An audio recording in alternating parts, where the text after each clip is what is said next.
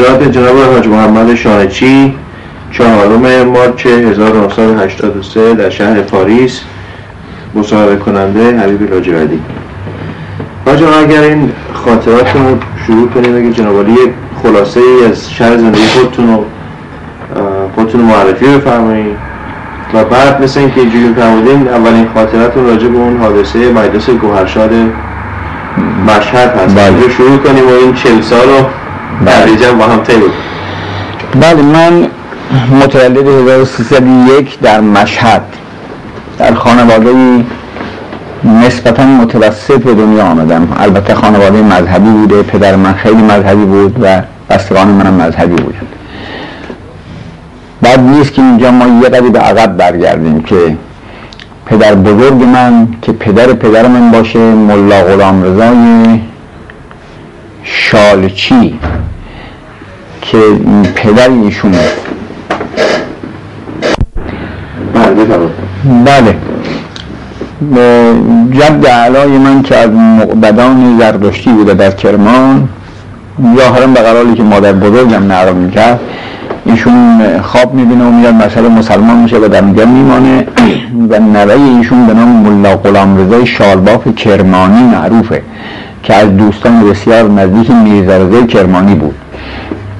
که در یک سفری که ناصر شاه در مشهد میاد عموی پدر من رو می‌کشه و پدر بزرگ من فرار می‌کنه که پدر پدرم باشه مدت ها متواری بوده تا بعد از کشته شدن ناصر شاه برمیگرده میاد. و پدر منم جز این مبارزینی بوده که در به اصطلاح انقلاب مشروطه رول بسیار مهمی داشته. منم چون در این خانواده بودم پدرم مرد روشنی بود البته پدر بزرگم روحانی بود ولی پدرم روحانی نبود ولی مرد بسیار آگاه و روشنی بود چون در اون خانواده من بودم منم یک مقداری شم آزاد خواهی در این از بچگی بود حالا این مقدماتی بود که برای تعریف بله. خانواده می‌خواستم بله. بگم و اما راجع به جریان مسجد گوهرشاد مسجد گوهرشاد پدر من عرض کردم مرد آگاهی بود. او نه بر مبنای تعصب شدید مذهبی البته مذهبم درش دخیل بود همچین نبود که نباشه. وقتی که رضاخان می‌خواست کشف هجاب بکنه ایشون گفت کشف هجاب کردن به این صورت درست نیست. باید مردم آگاه باشن و با تیپ خاطر و میل خودشون کشف هجاب کنن. نه اینی که با زور چادر سر مردم رو برداره و مردم رو بیهجاب کنه. این کار درستی نیست و ما باید مبارزه کنیم و نگذاریم این کار بشه. که اگر بنا شد دیکتاتوری پا بگیره در ایران همه کارهای ما معلوم نیست درست در بیاد از به این مناسبت ایشون در کار فعالیت مسجد فعالیت زیادی داشت در جریان مسجد که البته نه از نظر اینکه بخواد آشوب کنه از نظر اینکه می‌گفت نباید با دیکتاتوری درست بشه. و بعد از جریان مسجد مدت 6 ماه ایشون تقریبا متواری بود که در نمی‌تونست در مشهد باشه که بعدم درست کردن دامه جریان مسجد این بود که بهلولی بود. شیخ محمد تقی بهلول بود به نظرم اسم کوچیکش. ایشون با پدرم باز روابط نزدیک داشت. البته همه روحانیین مشهد اون زمان آخونده مشهد چون پدر من آخوندزاده بود با همه آخونده ارتباط نزدیک داشت و رفت آمد داشت و همیشه مهمان مهمان های منزل ما بیشترش روحانیین اون زمان بودن. میجون داشت منطقه بهلول بود که ایشون منزل ما زیاد می آمد خوب یادم سفری که آمده بود این سفر اخیرش. در مشهد رفته بود توی ایوان عباسی سحن متحر حضرت رضا در اونجا نشست ساکن شده بود که شب من اونجا خوابید. پدرم برادر بزرگ مرا فرستاد که چرا تو سند خوابیدی؟ خب ما جا داریم بقدر که تو بخوابی گفت نه مسلحت من و مسلحت شما نیست که بیام منزل شما.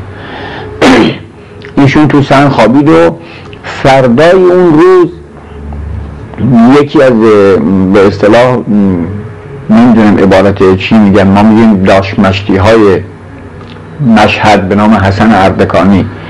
ایشون با یک عده از افرادش آمدن. البته آقا بهلول شب پاسدارها یعنی پاسبانهای آستان مقدس گرفته بودن برده بودن در یک زندانی که در خود کشیکخانی آستانه بود حبسش کرده بودن. او حسن اردکانی اداره دفترش آمدن در زندان شکستند و به حلول روشانشون گرفتند و از توی حرم بردن تو مسجد گوهرشاد و در مسجد ایوان مقصوره. که منبر بسیار بزرگی معروف و منبر صاحب زمان در اونجا برد نشوند و ایشون مشغول سخنرانی و صحبت شد. که جمعیت جمع شد و شهر تعطیل شد. دو سه روز البته شهر تعطیل بود و سخنرانی می‌کردن. شب سوم بود که من اتفاقا مرتب در این جریانات بودم. بچه بودم. من در حدود 13 14 سالم بود. که رفت آمد داشتم و می‌رفتم و میآمدم. دیدیم که اصری سربازهای خیلی زیادی در اطراف آستانه آمدن در روی پشت بام ها سنگر گرفتن. احتمال می‌دادم که اون شب خطرناک باشه ولی در این حال من بودم حدود ساعت دوازده بود. برادرم آمد گفت که چرا نمیای منزل؟ گفتم حالا همه هستن. بیسی هزار نفر جمعیت من اونجا اینا حالا هستم اینجا. گفت نه درست نیست. و بیا بریم شام بخور و برگرد. ما رفتیم شام بخوریم. سر کوچه منزلمون که رسیده بودیم صدای یا صاحب زمان و صدای گلوله بلند شد. من می‌خواستم برگردم ببینم چه خبر برادرم گفت نه مسلحت نیست تو این شروعی ممکنه خدا نخواست آسیبی بهت برسه. رفتم منزل شام خودم خوابیدم. صبح که من آمدم دیدم حکومت نظامیه از هر جا خواستم برم توی حرم آستانه نشد. و بعد معلوم شد که تعداد زیادی افراد که اونجا معروف بود 1300 خورده نفر. افراد کشته شدن و یک تعداد زیادی هم مجروح شدن و یک تعداد بسیار زیادی ده دوازده هزار نفر محبوس بودن.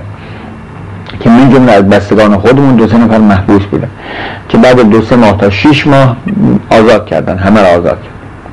جریان مسجد گوهجال اینجوری بود که بعد در خود سحن مقدس اونجا مجلس جشنی برپا کردند و کشف اجاب کردند و آقایون و خانم آمدند و چادرشون رو برداشتند و راستی که حتی روحانیین رو مجبور کرده بودن به خانماشون برند و البته بعضی از روحانیین روحانیینی که وابسته به دستگاه و دربار بودن بله آمدن. ولی روحانیین اصیل نه. یک تعداد زیادی از روحانیین هم گرفتن بردن زندان. بعد یک عدهشون هم آوردن تهران که یک عده تا آخر کار در تهران موندن. دیگه اصلا مشهد بر نگشتن در تهران ساکن شده و همونجا در تهران موندن این جریان کشف حجاب بود که کشف حجاب به این صورت عملی شد و به فاصله ده دوازده روز که دقیقا من الان تاریخی یادم نیست آقای اسدی ولی الله اسدی که از دوستان بسیار نزدیک رضا شاه بود و ایشون متولی آستان مقدس حضرت رضا بود و مرد بسیار فعال و زرنگ و جدی بود و خیلی مورد اعتماد رضا شاه. ایشون متولی بود ولی مذهبی بود. مذهبی نه مذهبی قشری خوش مذهبی بود که می‌گفت از مشهد و به دست من کشف حجاب نشه. رضا شاه نظرش این بود که از مشهد که شهر مقدس است که اون زمان مشهد از قوم خیلی جلوتر بود از جهت مذهبی می‌گفت اگر در مشهد ما بتوانیم کشف حجاب بکنیم و علما بیان صحت بگذارن بر این کشف حجاب در سایر نقاط ایران چون همه چشم دوختن به مشهد و میگن اینجا مذهبیون هستن و علمای بزرگ در اینجا هستن. اگه اینجا کشف حجاب بشه جای دیگه خیلی آسونه. به این مناسبت دلش می‌خواد از مشهد بشه.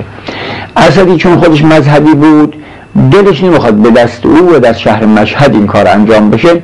احتمالا این جریان مسجد گوهرشاد زیر پرده خدا آقای اسدی دستی داشته که من دقیقا اینهاشو الان اطلاع ندارم و مسلما تواریخ نوشتن. قطعا یه چیزهایی نوشتن که اون رو باید خوند و پیداش کرد.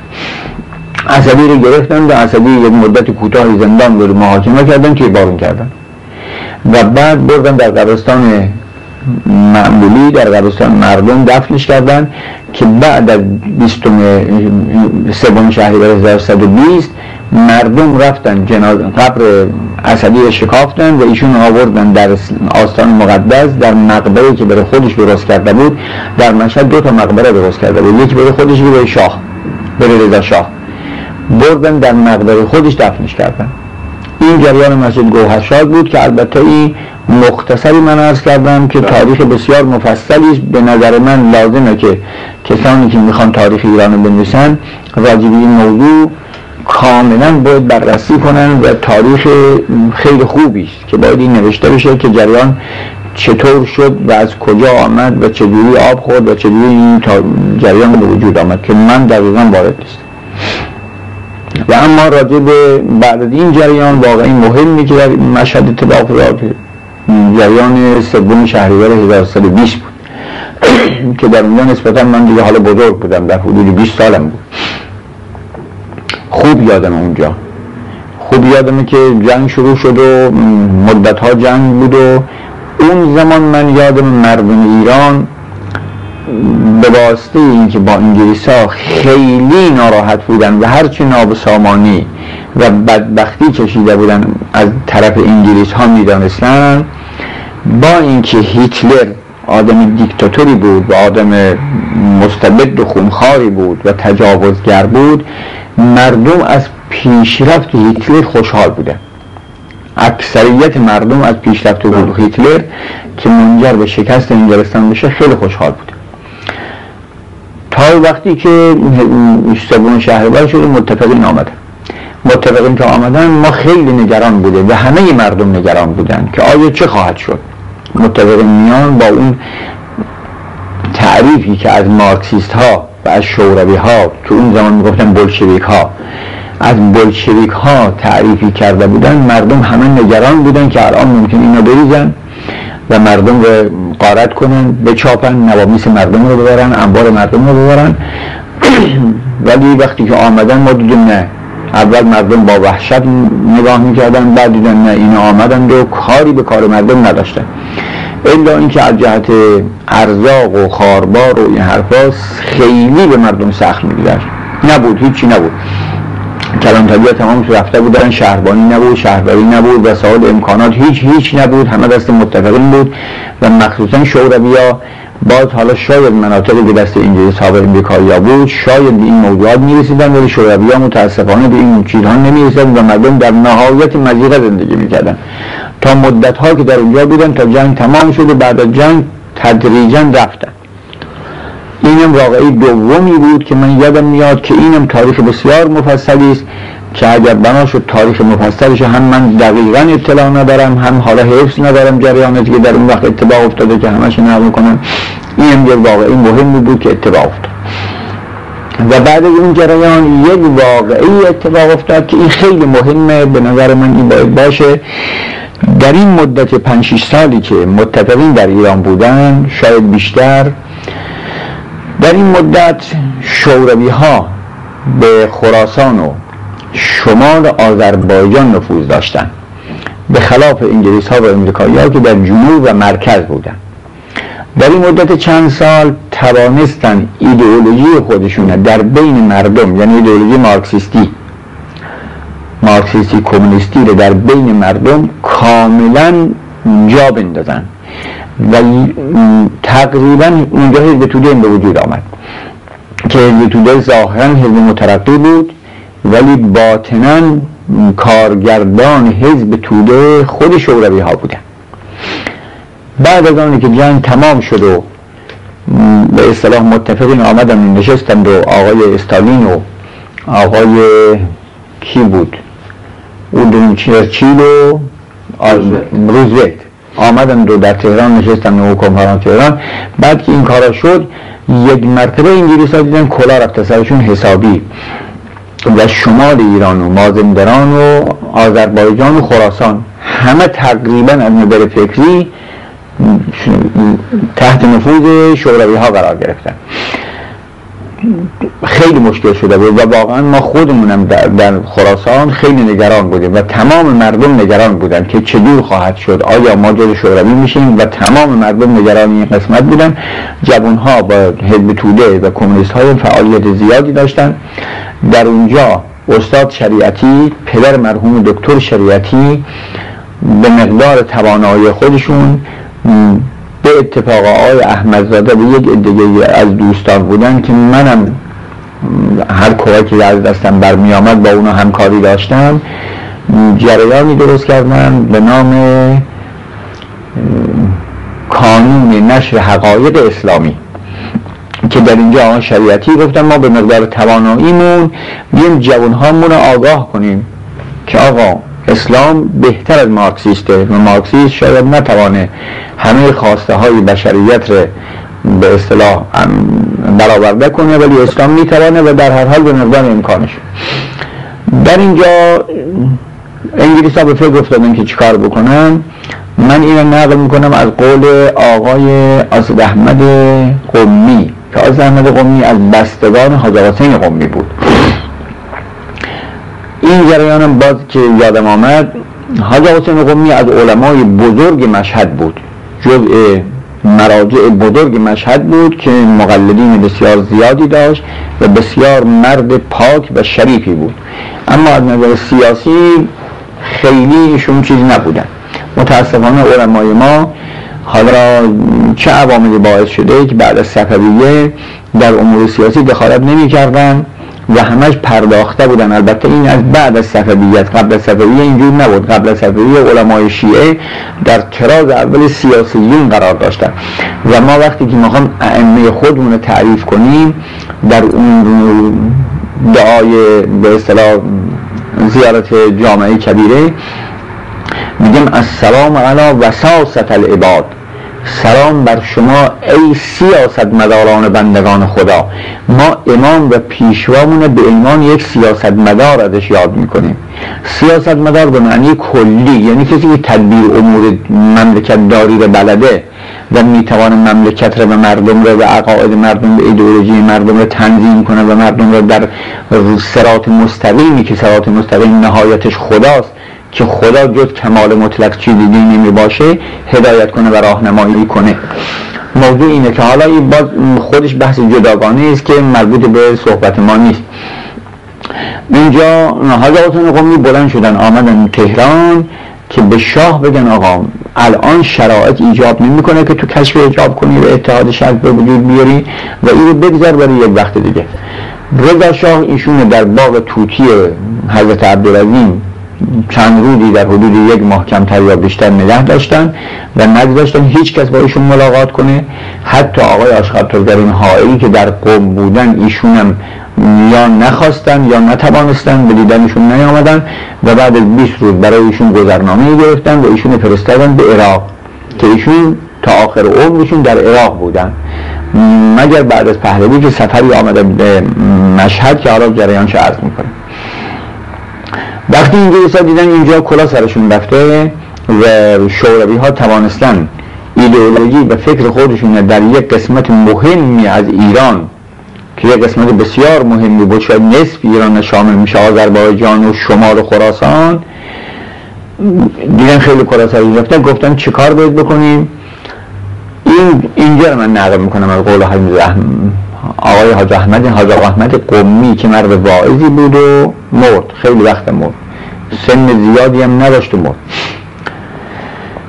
ایشون می‌گفت یک روزی من رفتم پیش آقای قمی بعد از که آقای قمی آمده بودن ایران گفتن که مردم درباره آمدن من چی میگن؟ من گفتم اگر عصبانی نشید چون قمی خیلی عصبانی می‌شدن. زود عصبانی می‌شدن. الان پسرشون حاج حسن خیلی عصبانی میشه.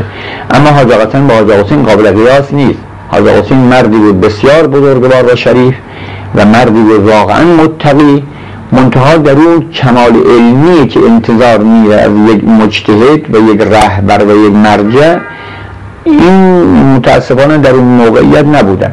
ولی مرد پاکی بود. حاج حسن آدم خوبیش نمی‌خوام بگم ولی حاج حسن هم خب یک مقدار افکارشون افکار اونجوری که بتوانند اداره کنند جامعه شیعه و جامعه اسلامی رو متاسفانه نیست. بعد ایشون گفته بودن اگه عصبانی میشین من بگم گفته بودن چرا عصبانی میشم گفته مردم میگن که شما رو انگلیس آوردن به ایران. ایشون باز عصبانی میشن که ای چطور من به اختیار خودم آمدم چطور؟ گفت نه من اونهایی که اهل اطلاعان اینجوری میگن که چون در ایران حزب توده و مرام کمونیستی رواج پیدا کرده بود اقلای انگلیسی یعنی مجلس سناشون مجلس نمایندگانشون نشستن که چه بکنیم که ما جلوگیری کنیم از این نفوذ شوروی ها در این منطقه حساسی که منفول ما منفول ما هست و نفتش می‌بره و قارت می‌کنیم و استثمارشون می‌کنیم که اگر اونها بیان ممکنه ما سهم کمتری داشته باشیم یا سهم نداشته باشیم. گفتن چون ایرانی ها مردمان یعنی احساساتی و مردمان یعنی مذهبی و در زمان رضا شاه یکی از مراجع بزرگشون به نام حاج حسین قمی اون تبعید کرده به واسطه کشف حجاب و واسطه کارهای دیکتاتوری که می‌خواسته بکنه به عراق. ایشون ما باید با تشریفات بسیار کاملی برگردانیم تا حس مذهبی مردم رو تحریک کنیم. خود مردم که حس مذهبیشون تحریک شد در مقابل حزب توده و به اصطلاح ماتریالیستی نیستن و این بهترین کاره. و این تصویب شد و همین کارو کردن. به سفیر خودشون در بغداد نوشتن. سفیرشون به واسطه های متعددی به آقای قمی القا کردن رسوندن که آقا در شرایط موجود الان که پهلوی مرده مسئله اینه که شما بریم جنایت هایی که پهلوی کرده در ایران این جنایت ها رو بازگو کنید و مردمی که اگر اشتباه کردن و انحرافی براشون پیدا شما از انحراف اینا رو برگردونید. آقا قومی متقاعد میشن و قبول می‌کنن به بلند میشن میان ایران. من باز خودم یادمه که در موقع آمدن آقای قومی تشریفاتی در خراسان بود که من در عمرم یاد نمیدم اینقدر عظمت باشه. از مشهد تا نیشابور حدود بیست و چند فرسخه. تمام این بیست و چند فرسخ در هشت نه جا در بین راه همه جا بیست تا سی تا دیگ پلو و خورشت و تشریفات و یک مقدار زیادی از این مسیر قادی فرش کرده بودن که مردم از مشهد به استقبال آقای قومی تا نشابور رفتن. به اطعام زیادی همه مردم همه رقم غذا و مشروب با مشروبات حلال به اصطلاح آب و شربت و این حرفا می‌دادن شیرینی می‌دادن که آقای قومی تشریف آوردن مشهد. بعد که آمدن مشهد دو مرتبه کشف حجابی که پهلوی کرده بود گفتن که آزاد مردم هر کی می‌خواد حجاب داشته باشه هر کی می‌خواد نداشته باشه که اکثریت قریب به اتفاق کسانی که کشف حجاب کرده بودن دو مرتبه محجوب شدن. با چادر سرشون کردن. البته با تیپ خاطر کسی زور نداشت. بله. آقای قومی زور نداشت. فقط گفت که الان شما آزادیم می‌توانیم هر کس دلش می‌خواد می‌توانه حجاب داشته باشه و مردم چادر خریدن و اغلب مردم چادر شد و کار مهمی که در اینجا شد غیر چادر حیات مذهبی درست شد که من یادم در مدت بسیار کوتاهی که شاید بیش از سه چهار ماه طول نکشید حدود هشتاد تا هیئت مذهبی درست شد. که در رأس این حیات آقای حاجی احمد کفایی بود. حاجی احمد کفایی کسی بود که پسر آقای مرحوم آخوند ملا کاظم خراسانی صاحب کفایه که پدرشون از مراجع بسیار بزرگی بود که در مشروطه سهم بسیار زیادی داشتن و ایشون بودن که مشروطه رو به اصطلاح تصویب کردن و تجویز کردن و پاش ایستادن. و بعدم کشته شدن. پسرهاشون دو تا بودن. حاج میرزا محمد آقازاده که به دست این رضاخان کشته شد. البته نه از نظر فکری که با رضاخان مخالف بود. البته مخالفت های جور دیگه داشت ولی با دربار رابطه داشته حاج میرزا احمد که برادر کوچکیش بود با دربار رضاخان ارتباط داشت. منتها بعد از آنی که رضاخان رفته بود و محمد رضا آمده بود همین محمد رضا نفوذی نداشت و در حقیقتا دربار غیر مستقیم انگلیس ها میچرخوندن آقای حاج احمد کفایی هم که رابطه با دربار و غیر مستقیم با انگلستان داشت خود ایشون رئیس همه حیات شد که هیئت ها زیر نظر ایشون و این حیات رو درست کردن و یک مرتبه در کل خراسان که قطعا جاهای دیگه من نبودم و قطعا جاهای دیگه اینجوری بوده. یک مرتبه ما دیدیم یک شور و هیجان مذهبی فوق العاده زیادی در بین مردم به وجود آمد و خود همین هایی که می آمدن در این حیات و این شور هیجان مذهبی در ایام محرم روزخانی هایی بسیار مفصلی مجالس بسیار بسیار مفصلی بود. این جوان هایی که می آمدن تو حیات و این عقاید مذهبیشون یاد می گرفتن و به اصطلاح نه عقیده زیر بنایی باشه تعصبات مذهبی هم داشتن در مقابل اون جوان های مادی به اصطلاح ماتریالیست که حزب توده بودن اینا ایستادن و حزب توده یک مرتبه نابودش کردن. که حزب توده نتوانست در مقابل اینها دوامی بیاره. در خراسان خوب یادمه که حزب توده تقریبا منزوی شد. حزب توده ای که تمام مردم خراسان نگران کرده بود به وسیله این جوانان و این سیاست بسیار خوب بود که این سیاست اونها.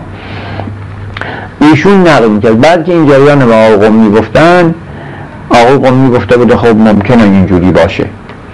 این هم جریانی بود که راجع به خود شما شرکت داشتین در هیچ کدوم از این دسته جان من والا اون زمان با حزب توده مخالف بودم.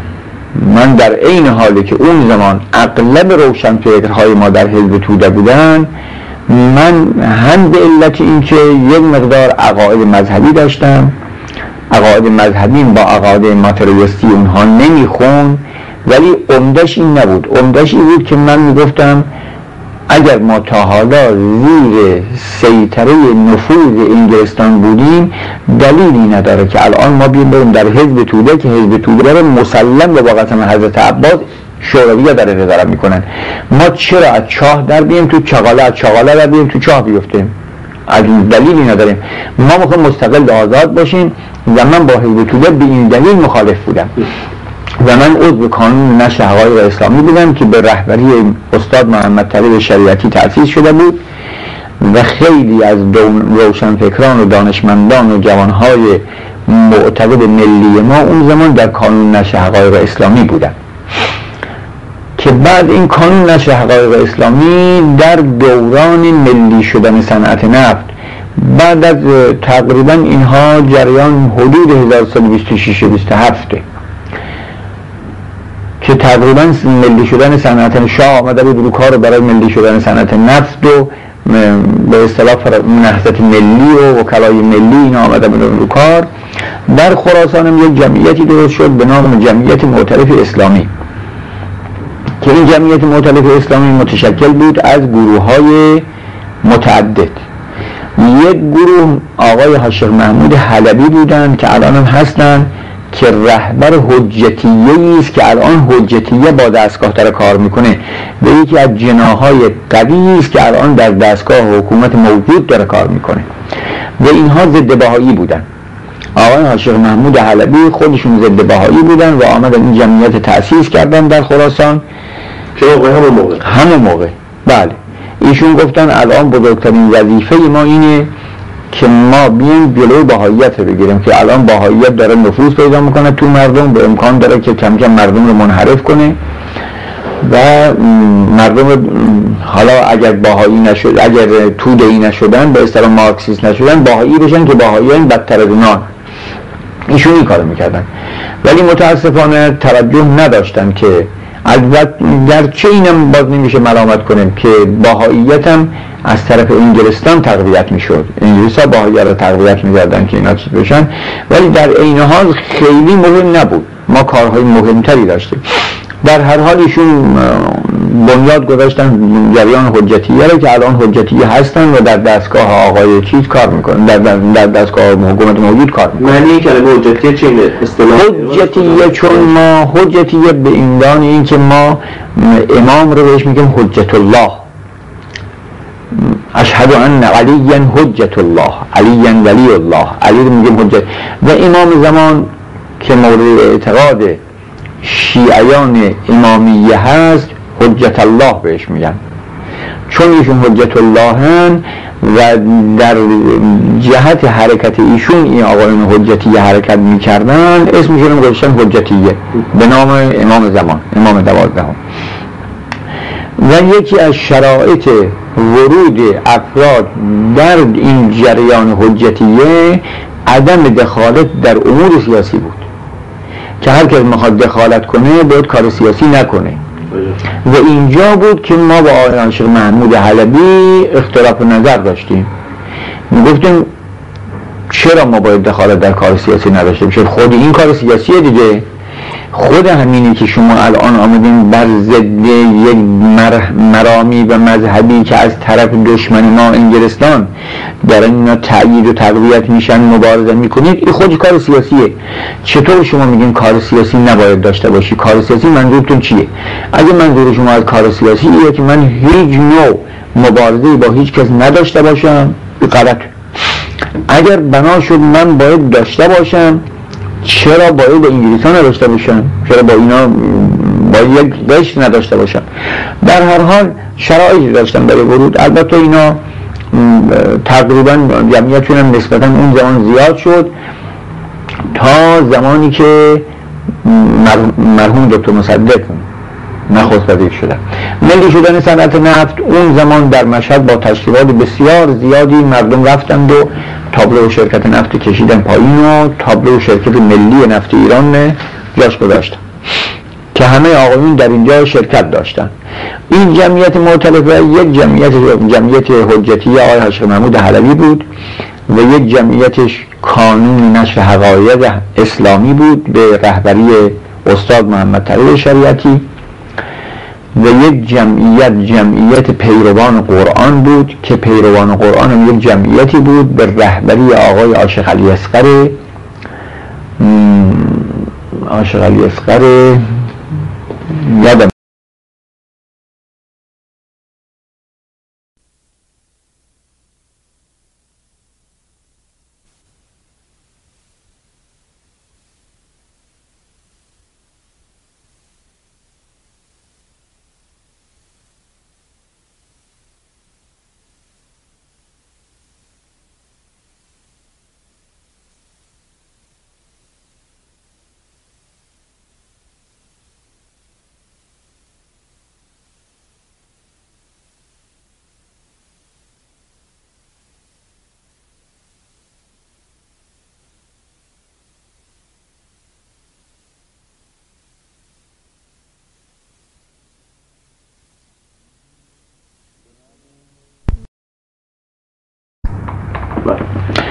به نام حالا اسمش الان اسمش حافظم خیلی ضعیفه و یادم رفته نمی‌دونم اسمش یادم یاد بهتون میگم. که اینها جمعیت پیروان قرآن بودن و دو سه تا جمعیت دیگه که جمعیت هیئت علی اکبری ها بود که نجار نیا در رأسش قرار داشت. اینا مردمان توی تمام حیات مذهبی این هیئت علی اکبری ها یک مقداری از نظر فکری خیلی فکرشون باز بود. و بهتر از اون قشری فکر می‌کردن. اغلب این حیات مذهبی قشری فکر می‌کردن. تحت رهبری آقای رحمت کفایی و آخونده قشری. روز قشری چیه؟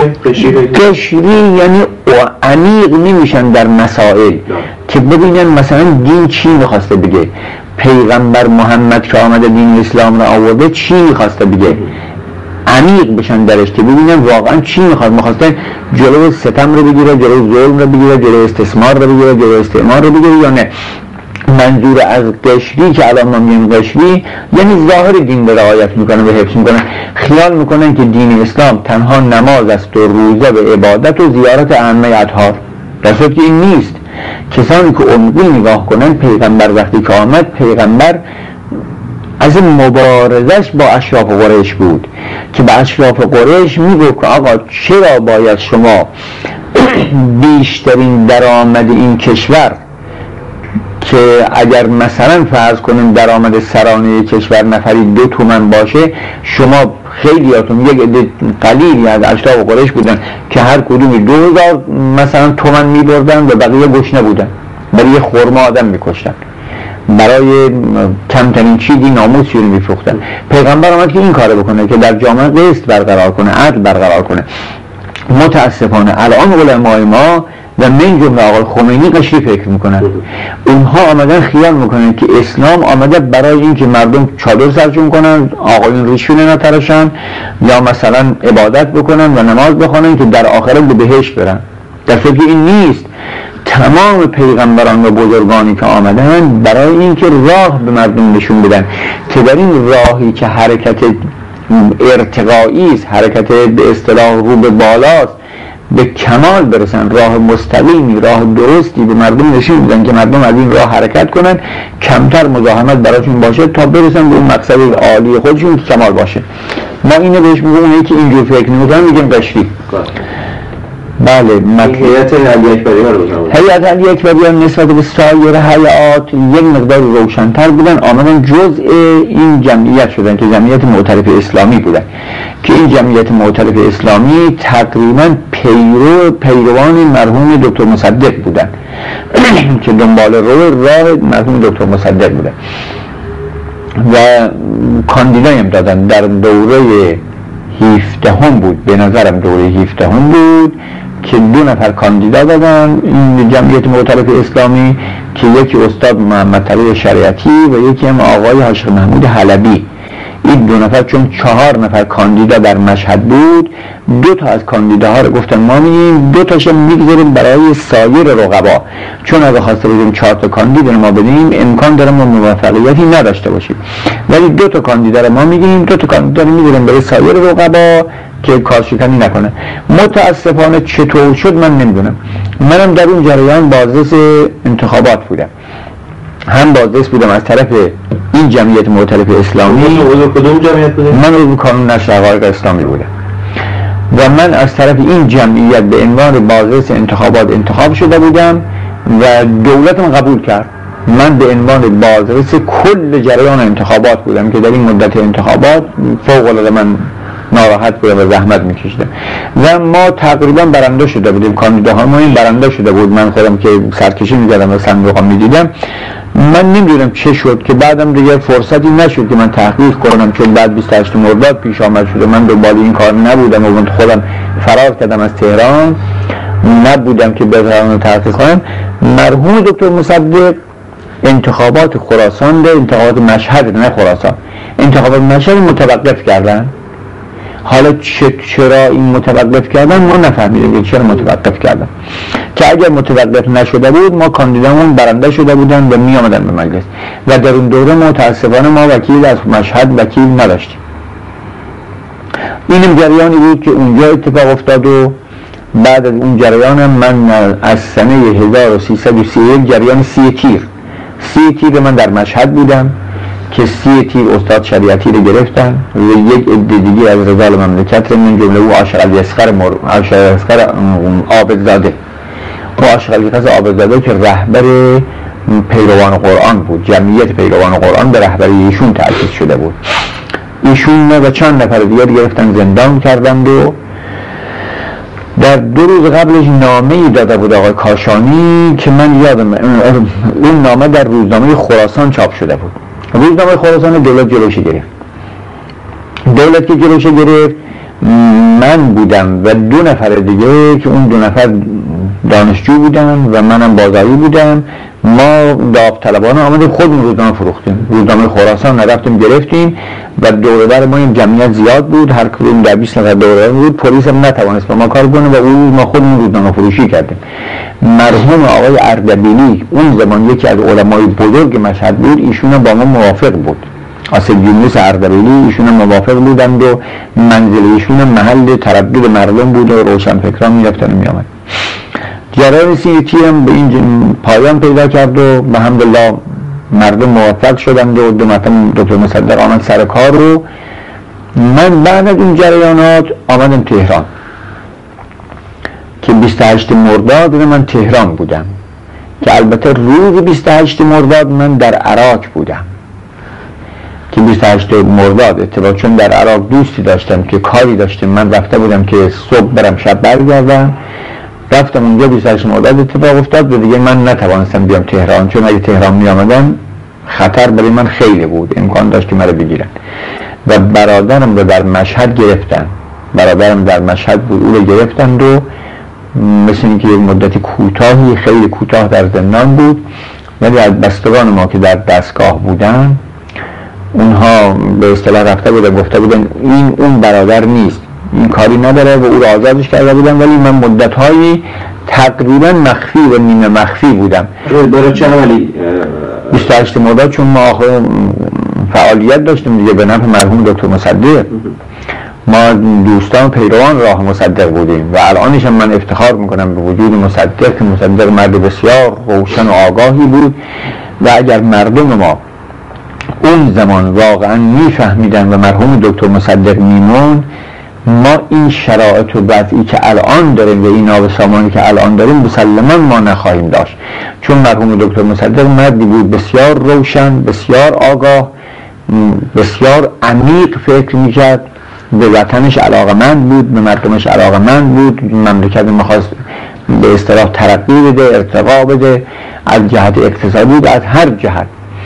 و خوب یادمه که بعد از آنی که جلو نفت و نفت ملی کردن هیچ کس از ایران مدتی نفت نمی‌خرید و مرحوم دکتر مصدق یک مدت بسیار طولانی که قریب دو سال طول کشید به اصطلاح بدون پول نفت مملکت رو توانست اداره کنه با قرضه ملی و با تشویقی که به صادرات به مردم می‌کرد که اون زمان من خوب یادمه.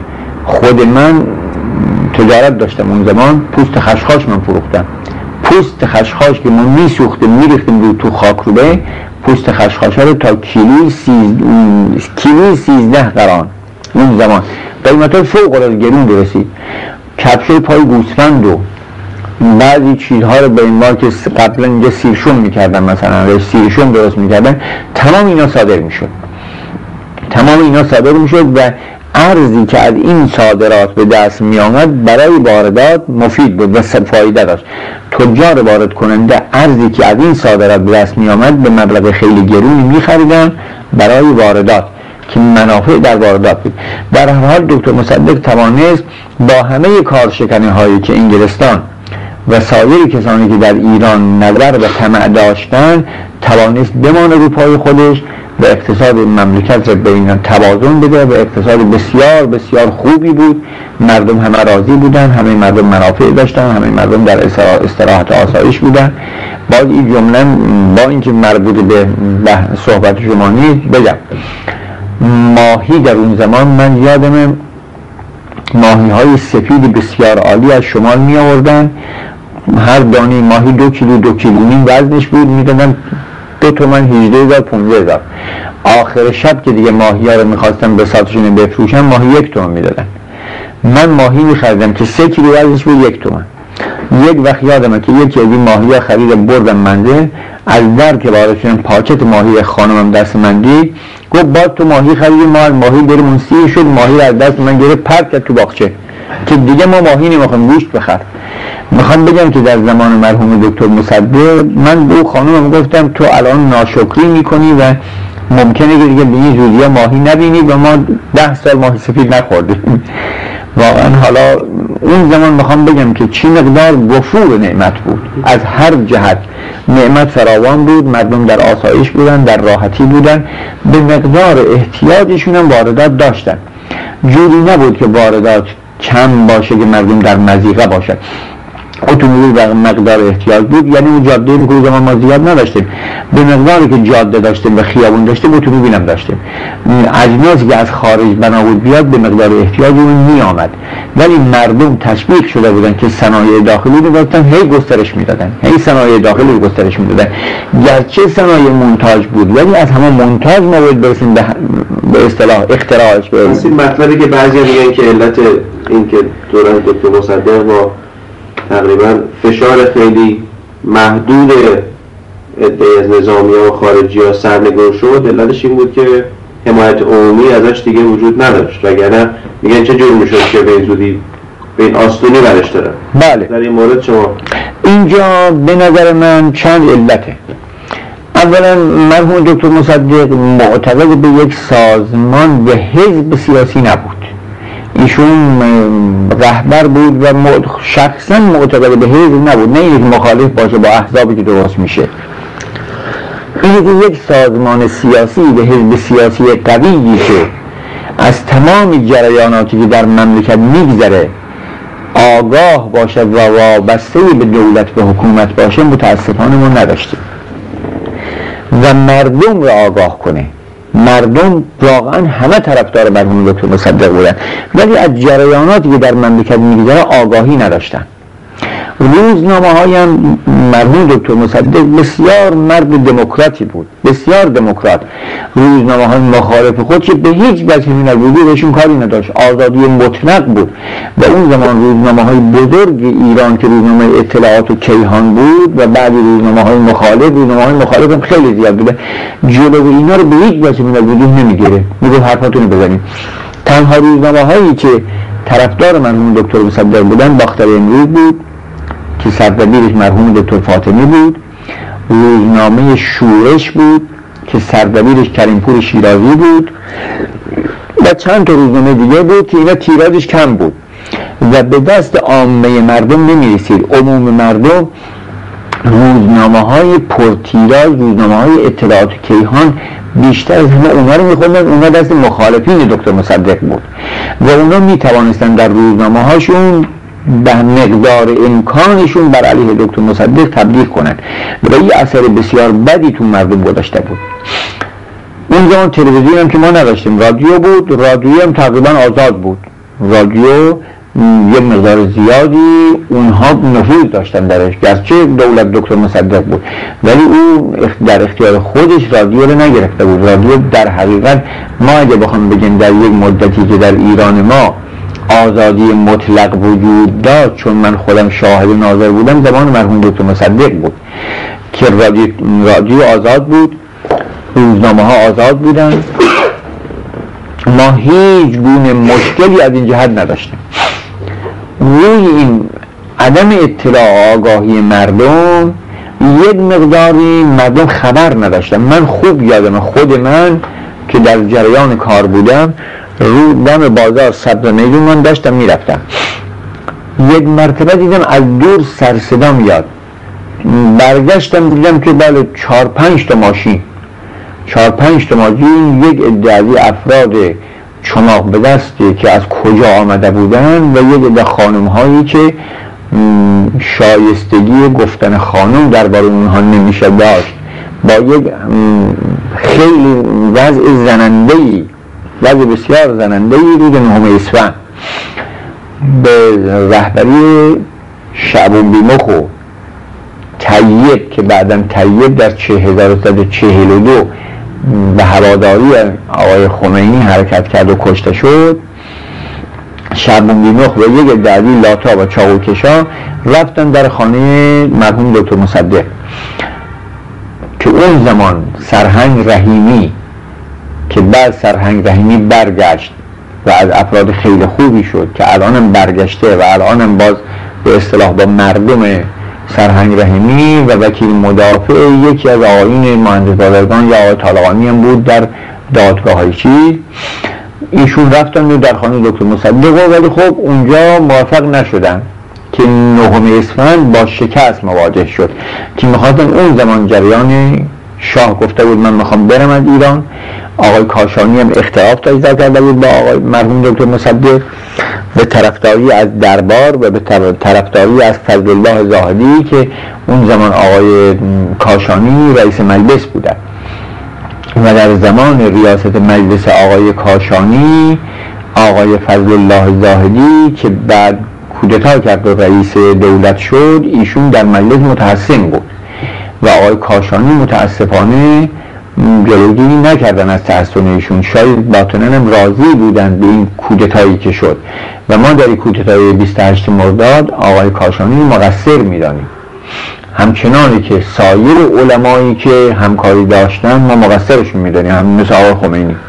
یه علمای تشریع ناآگاه اگرم نخواسته باشیم بگیم که اینا قصد خیانت داشتن عملشون بیشتر از یک خائن به ما ضربه می‌زنه. نتیجه عمل آقای کاشانی که اگر فرض کنیم که خائن نبوده و نتیجه عمل آقای خمینی اگر ما فرض کنیم که ایشون خائن نیستن که به عقیده من خیانت نمی‌خواد بکنه ولی ناآگاهی و حماقت آقای خمینی به قدری ما ضربه زده که یک دشمن دانا نمی‌توانست این مقدار به ما ضربه بدنه اگر تمام نیروش شوروی و امریکا متمرکز می‌کردن برای کوبیدن اسلام این مقدار که آقای خمینی اسلام کوبید نمی‌توانستن بکوبن. که دین اسلامی که برای رعفت و رحمت و مهربانی و از دین محبت دین رعفت پیغمبر اسلام میگه انی بعثت لاتم من مکارم الاخلاق من اصلا آمدم برای اینکه اخلاق انسان رو به کمال برسانم مکارم اخلاقی رو کامل کنم. آقای خمینی این دین اسلام با این عظمت رو در دنیا معرفی کرده به عنوان یک عده افراد جانی آدمکش خائن دروغگوی مزخرف. خب این ضربه است که آقای خمینی بر اثر نادانی ناآگاهی و شاید بعضی ها میگن که من معتقد نیستم خیانت و مسلم اینجوری انگیزه مرحوم اطلاع کاشانی است. این شکافی که مصدق پیدا کرد چی بود؟ چرا این کار کرد؟ البته من خودم خیال می‌کنم که آقای کاشانی اقفال شد. آقای کاشانی گول زدن چی گول زد؟ کسانی که منافعی در ایران داشتن. من عقیدم انگلیس ها چون اون زمان امریکایی هنوز در صحنه نبودن. اون زمان هرچی بود انگلستان بود. هرچی بود انگلستان بود و انگلستان توانستن با لطایف الهیل همچنانی که عرض کردم جریان کوبیدن تودهیاره چجوری توانستن با تحریک احساسات مذهبی تودهیار را نگین در کنن؟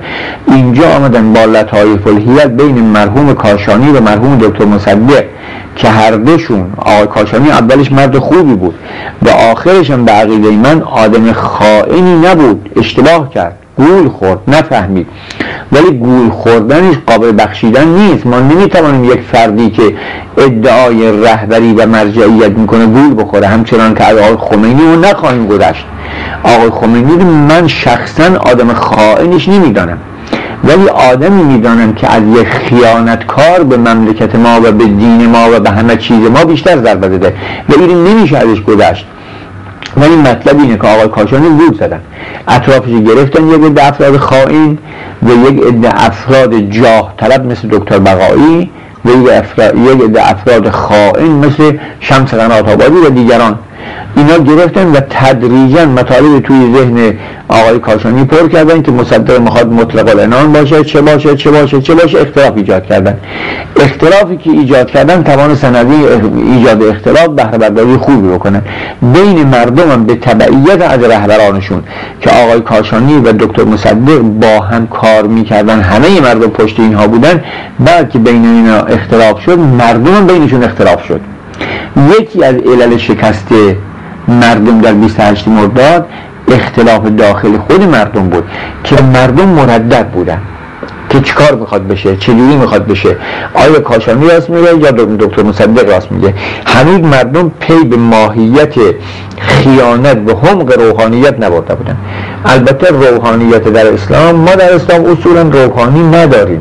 روحانی مربوط به مذهب به اصطلاح عیسوی است. مسیحی است که روحانیت این آوردن. ما در اسلام عالم داریم عالم دینی داریم اصلا احتیاج به روحانی داره پیغمبر اکرم به قرآن میگن لا روحانیت فی الاسلام. روحانیت یعنی روحانی بودن به معنای عبادت کردن و توجه به خدا کردن و منصرف شدن از کارهای روزمره اجتماعی اصلا ممنوعه. و روحانیت من نمی‌دونم چطور این آوردن اون روحانی کلیسایی رو آوردن در اسلام. اسلام دین تحرک خود پیغمبر تا آخرین دقیقه ای که در بستر مرگ افتاده بود دستور تجهیز قوا می‌داد که مردم حرکت کنند فعالیت کنن جدیت کنن. امام صادق امام ششم شیعیان میفرماید مقبون است کسی که دودش یکسان باشه. مسلمان هر روز باید متحرک باشه به جلو حرکت کنه. عبادت هم تازه این نمازی که ما می‌خوانیم نماز تذکر به نفسه برای کار کردن. برای دلبسته نشدن دلبستگی پیدا نکردن به امور دنیا. چون انسان زود اونس می‌گیره به یک چیزی ممکنه من صبح تا ظهر که میرم تو بازار فلان آقا میره تو اداره فلان کس میره دنبال کار خودش. یک مقدار علاقمند به کار خودش بشه. ظهر میگن که بیا برو نماز بخوان و عبادت کن و توجه بکن به خدا. که تو نیامدی برای تنها پول جمع کردن. نه اینکه پول نباید داشته باشی باید پولم داشته باشی زندگی هم داشته باشی بهترین زندگی هم داشته باشی. بهترین خوشی ها هم باید داشته باشی. اما تنها برای خوشی و زندگی کردن و پول جمع کردن نیستی تو. تو برای اینکه جامعت مدینه فاضله کنی یک جامعه فاضله درست کنی که همه مردم در این جامعه فاضله و مدینه فاضله بتوانند زندگی خوبی داشته باشن و بر اثر زندگی خوبی که دارن درست تفکر کنن و بر مبنای تفکرشون به کمال انسانیت برسن متاسفانه این عوض شده دیگه حالا عوض شده. مردم ما اینجوری بودن که یک عده دنبال آقای کاشانی بودن. البته از طرف اونها تشویق و تبلیغ هم زیاد می‌شد. با پول زیاد خرج می‌کرد. انگلستان از طرف اونها اونها رو حمایت می‌کرد و طرف حزب توده متاسفانه هم انگلستان کمک می‌کرد به اونها و از این طرف دکتر مصدق کسانی که کمک می‌خواستن بهش بکنن پشتیبان نداشتن. پشتیبان اونهایی که اونها رو کمک می‌کردن ارتش بود دربار بود و سایر ثروتمندانی که وابسته به دربار بودن اون طرف بودن. مرحوم دکتر مصدق خودش بود و با یک اکثریتی که دستشون به هیچ بند نبود. یا مردم متوسطی بودن که پول نداشتن و از این طرف هم حزب توده با تمام قوا بر علیه مصدق کار می‌کرد. این بود که نیروی اونها البته نه کل مردم بازم اکثریت قریب به اتفاق مردم پشت سر مصدق بودن. ولی اونها قدرت داشتن یا قدرت نداشتن. حزب دوده تأیید می‌شد از طرف شوروی و نشریاتی که براشون منتشر میگن از طرف اونها. و دربارم تأیید می‌کرد آقای کاشانی رو ارتش پشت سرش بود پول انگلستان هم بود. دکتر مصدق با اینکه اکثریت داشت متاسفانه اون امکانات را نداشت. و از این طرف دکتر مصدق عرض کردم مردی بسیار دموکرات بود و به هیچ وجه من الوجوه نمی‌خواست تعدی کنه ظلم کنه اونا رو بگیره زندان کنه از بین ببره اعمال قدرت بکنه هیچ اینجوری نبود. آزادی مطلق در جامعه بود این بود که مردم ناآگاه و نادانسته گرفتار 28 مرداد به این کودتا شدن. نمی‌دونستن که واقعا جریان چه داره میگذره. یک مقدار بر اثر همین شلوغ کاریایی که همه روزه حزب توده به وجود می آورد و همه روزه از طرف دربار به وجود می آوردن. شلوغ می‌کردن دکونا رو ببستن با مغازه ها رو تعطیل می‌کردن بازار رو تعطیل می‌کردن مردم واقعا از این جهت نگران بودن. چون نگران بودن از این جهت مونده بودن که چه کار بکنن بدون توجه یک مطلب 28 مرداد درست شد. و 28 مرداد که درست شد حزب توده قرار گذاشت بعد از 28 مرداد که بیاد با میلیون و با مردم همکاری کنه برای کوبیدن اینها متاسفانه خیانت کرد و نیامدن قرار بر این بود که بیان بازار و بازار را تعطیل کنن و حرکت کنن بر علیه حکومتی که هنوز پا نگرفته بود. چون روزی که ظاهری آمد و حکومت برقرار کرد تا چند روز همین معلوم نیست معلوم نبود که بتوان اینا کاری بکنن.